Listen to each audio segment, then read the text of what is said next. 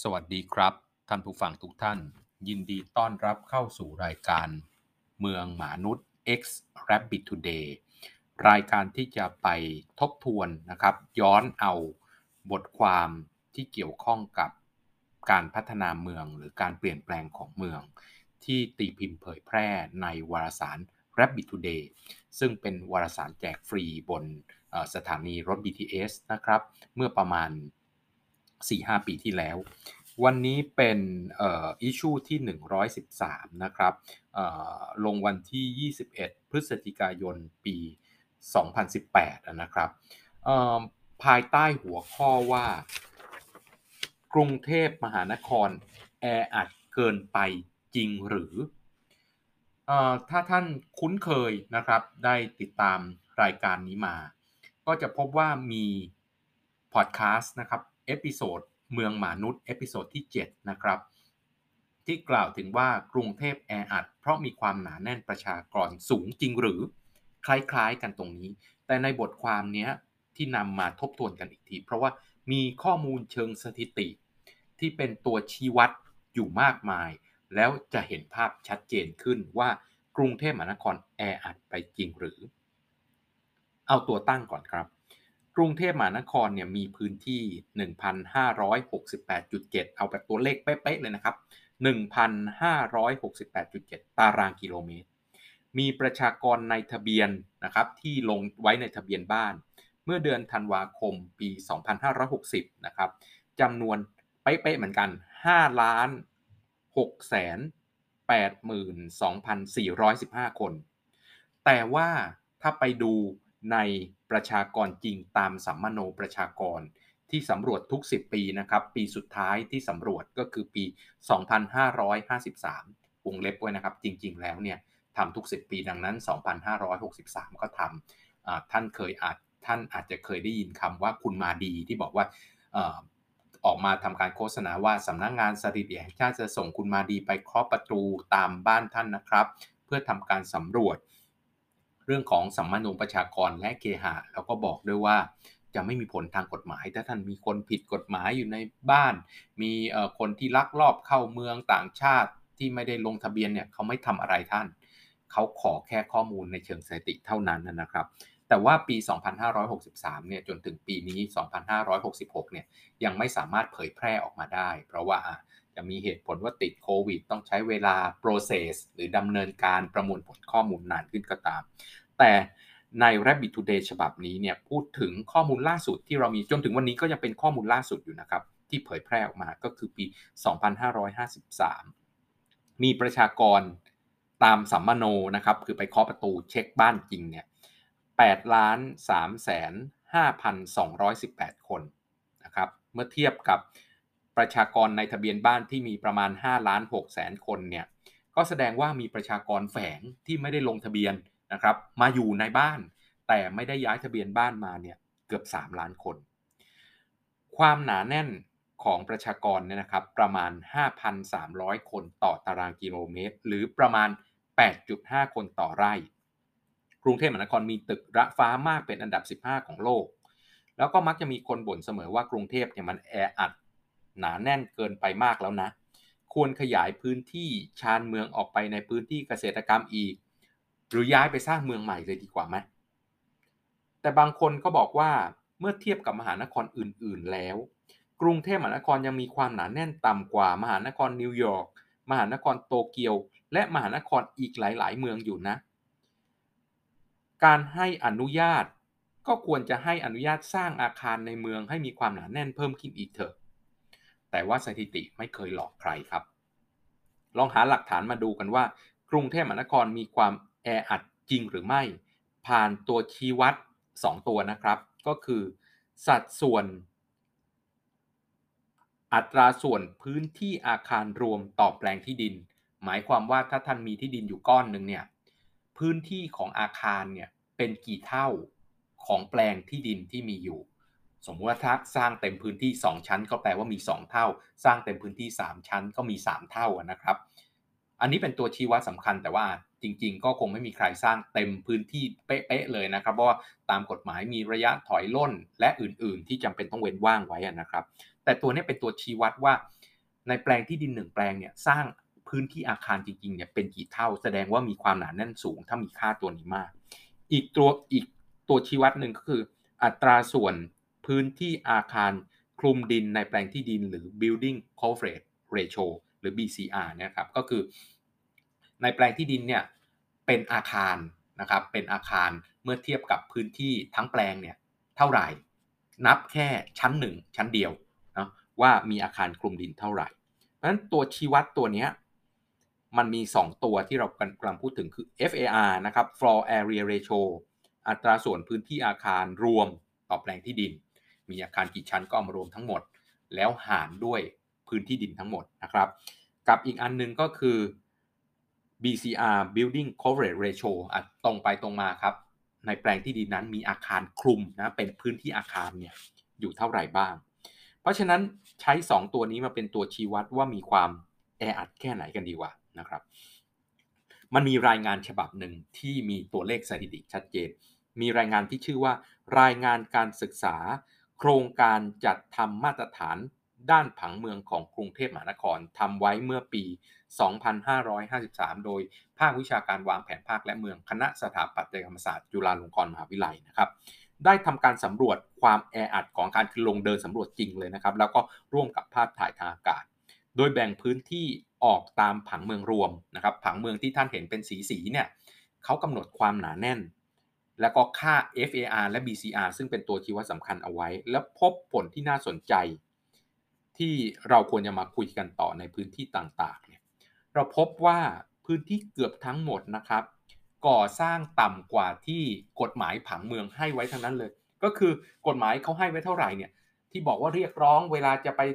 ออกกฎหมายผังเมืองมีการประชุมประชาชนทุกคนอยากได้เพิ่มอยากได้เพิ่มอยากได้เพิ่มเนี่ยแต่ว่าพอประกาศจริง ๆ แล้วอะ สร้างน้อยกว่านั้นทั้งนั้นเลยนะครับอะอย่างเช่น ย่านที่อยู่อาศัยหนาแน่นน้อย พื้นที่สีเหลืองนะครับที่อยู่อาศัยหนาแน่นน้อย พื้นที่เช่น บางกระดี พุทธมณฑลเมืองทองธานีหนึ่งเนี่ยมีการใช้พื้นที่อาคารที่ได้รับการก่อสร้างจริง เพียง 0.8 ถึง 1.0 เท่าของแปลงที่ดินคือ FAR เนี่ยแค่ 0.8 ถึง 1.0 เท่านั้น ทั้งทั้งที่ผังเมืองอนุญาตให้ถึง 1ถึง3เท่าของแปลงที่ดินครับสีเหลืองแต่ละที่อาจจะได้น้อยได้มากตามระยะทางที่ห่างจากเมือง เขาให้บอกว่า 1 แปลงเนี่ยมีพื้นที่เท่าไหร่ก็ตามเนี่ยสร้างอาคารได้เท่ากับขนาดของแปลงที่ดิน หรือถึง 3 เท่าของแปลงที่ดินในพื้นที่ที่อยู่อาศัยหนาแน่นน้อยเนี่ยแต่ว่าใช้ไม่ถึงครับใช้แค่ 0.8 ถึง 1.0 เท่านั้นให้ไว้ 1 ถึง3นะครับใช้แค่ 0.8 ถึง 1.0 เท่านั้น แล้วก็มีสัดส่วนอาคาร คลุมดินประมาณ 45%เท่านั้น ก็แปลว่า 1 แปลงเนี่ยเป็นอาคารนะครับแค่ 45%ของทั้งหมด แปลว่ามีการใช้ที่ดินไม่ถึงครึ่งหนึ่งของแปลงปลูกสร้างอาคาร ที่เหลือเป็นพื้นที่โล่งว่างจะเป็นสนามหญ้าถนนในบ้าน ลานและอื่นๆ อะไรก็ตามที่ไม่เป็นอาคาร มาดูย่านที่อยู่อาศัยหนาแน่นปานกลางครับในผังเมืองรวมคือสีส้มนะครับ เช่น ย่านพระราม 9 ลาดพร้าว และห้วยขวาง มีการใช้พื้นที่อาคารที่ได้รับก่อนการก่อสร้างจริงนะครับ เพียง 0.8 ถึง 1.3 เท่าของแปลงที่ดินนะครับค่า FAR จริงแค่ 0.8 ถึง 1.3 เท่านั้น ทั้งที่ผังเมืองรวมกรุงเทพมหานคร พศ 2549 เนี่ย ได้อนุญาตไว้ให้ถึง 4 ถึง 5 เท่านะครับ 4.0 ถึง 5.0 เท่าของแปลงที่ดิน ก็คือให้ไว้ตั้ง 4 ถึง 5 เท่า แปลงที่ดินท่านมี 100 ตารางเมตรเนี่ยท่านสร้างได้ 400 หรือ 500 ตารางเมตร แต่เอาเข้าจริงนะครับจากการสำรวจจริงสร้างแค่ 80 ถึง 130 ตารางเมตร เท่านั้นเองจากพื้นที่ดิน 100 ตารางเมตร แล้วก็มีสัดส่วนอาคารคลุมดินแค่ครึ่งเดียวครับประมาณ 50%เท่านั้นก็คือ 1 แปลงเนี่ยเป็นพื้นที่อาคารเพียงครึ่งเดียวที่เหลือเป็นสวนเป็นสนามหญ้าเป็นต้นไม้เป็นถนนในบ้านนะครับ ย่านที่อยู่อาศัยหนาแน่นมากนะครับ ในผังเมืองรวมกรุงเทพมหานครก็จะเป็นสีน้ำตาลนะครับ เช่น คลองสารบ่อนไก่ และถนนดินสอ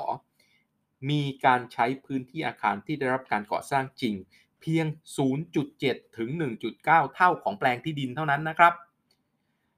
ทั้งทั้งที่ผังเมืองรวมกรุงเทพมหานครเนี่ยอนุญาตให้ถึง 6.0 ถึง 8.0 เท่าของแปลงที่ดิน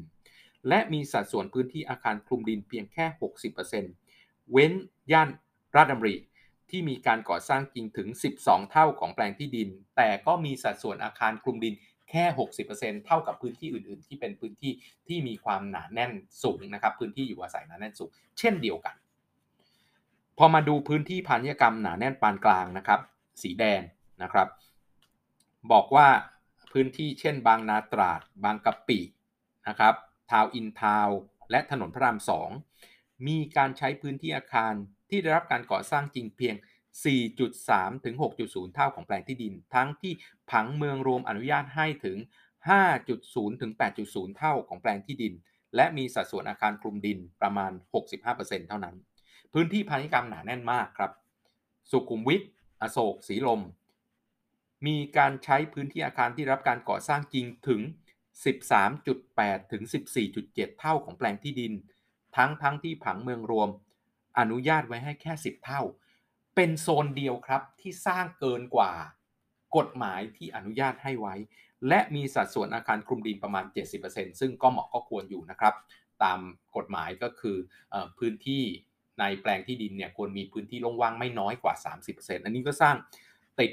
แม็กซิมัมที่กฎหมายให้เลย เราจะเห็นภาพชัดเจนครับว่า ทั้งกรุงเทพมหานครเนี่ยมีแค่พื้นที่พาณิชยกรรมหนาแน่นมาก อย่างเช่น สุขุมวิทอโศกและสีลมเท่านั้น ที่มีความหนาแน่นสูงจริงๆ นั้นจากข้อมูลจริงเนี่ยพบว่ากรุงเทพมหานครมีความหนาแน่นอาคาร มากกว่าที่ผังเมืองรวมกรุงเทพมหานครกำหนดไว้ก็แค่ย่านพาณิชยกรรมหนาแน่นมากที่ผมบอกนะครับสุขุมวิทอโศกสีลมเท่านั้น ส่วนที่ดินประเภทอื่น ๆ บริเวณส่วนต่อขยายเมืองชั้นกลางและชานเมือง ยังมีการก่อสร้างอาคารต่ำกว่าที่กฎหมายอนุญาตไว้อยู่มาก ยังสามารถรองรับการพัฒนาก่อสร้างอาคารเพิ่มขึ้นได้อีกหลายเท่าของที่เป็นอยู่ในปัจจุบัน ไม่ได้มีความแออัดเกินกว่าที่กฎหมายผังเมือง ซึ่งเป็นตัวกำหนดมาตรฐานความเป็นเมืองไว้แต่อย่างใด ซึ่งก็ตรงกับข้อมูลสัมมโนประชากรและเคหะปี 2553 ที่ชี้ชัดว่านะครับ อันนี้ข้อมูลจากสำนักงานสถิติแห่งชาตินะครับ จากผลการสำรวจสำมะโนประชากรและการเคหะไม่ได้นึกเอาเอง คนกรุงเทพอาศัยอยู่ในคอนโดมิเนียม แมนชั่น และอพาร์ตเมนต์เพียงแค่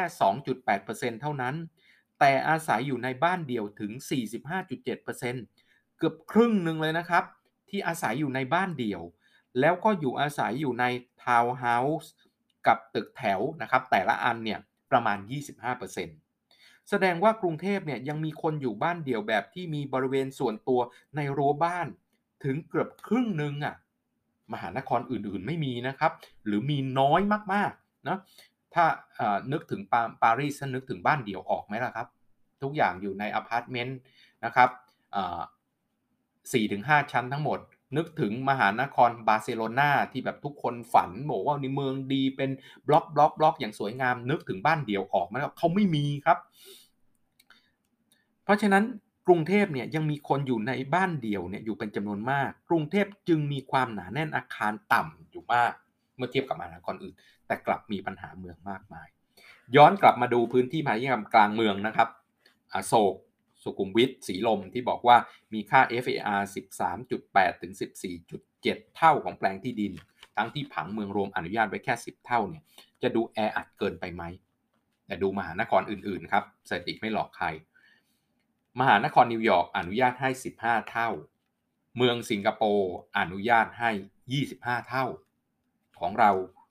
อนุญาต 10 เท่า สร้างจริง 13.8 ถึง 14.7 ต่ำกว่าที่มหานครนิวยอร์กอนุญาต แล้วก็ต่ำกว่าสิงคโปร์ที่เขาอนุญาตไว้ที่ 25 เท่านะครับ แสดงว่าย่านพาณิชยกรรมหนาแน่นมากของกรุงเทพ ไม่ได้แออัดไปกว่ามหานครอื่น ๆ ในโลก แต่ทำไมคนไทยรู้สึกว่ามันแออัดจังเลยคำตอบในเชิงผังเมือง เขาแยกคำสองคำออกจากกัน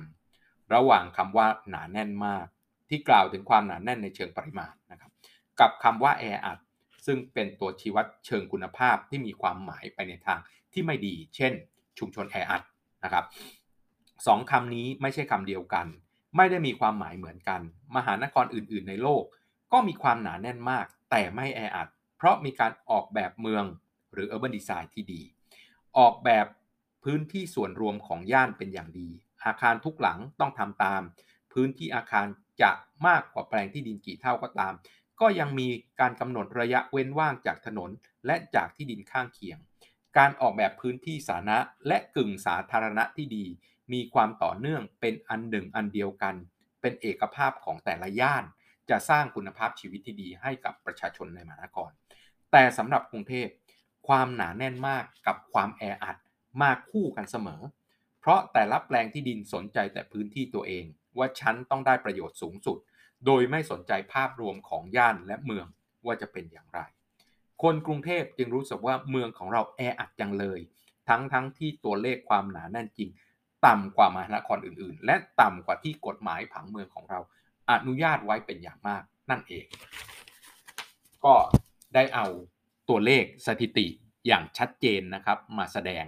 เพื่อยืนยันนะครับจากเมืองมนุษย์ episode ที่ 7 ที่ได้เกริ่นเอาไว้แล้วว่า กรุงเทพมหานครไม่ได้มีความแออัดไม่ขออภัยครับไม่ได้มีความหนาแน่นสูง แต่มีความแออัด เพราะเรามีผังเมืองที่ไม่ดีนั่นเอง วันนี้ก็ต้องลาไปแค่นี้กับเมืองมนุษย์ X Rabbit Today แล้วพบกันใหม่ใน episode ต่อๆไป สวัสดีครับ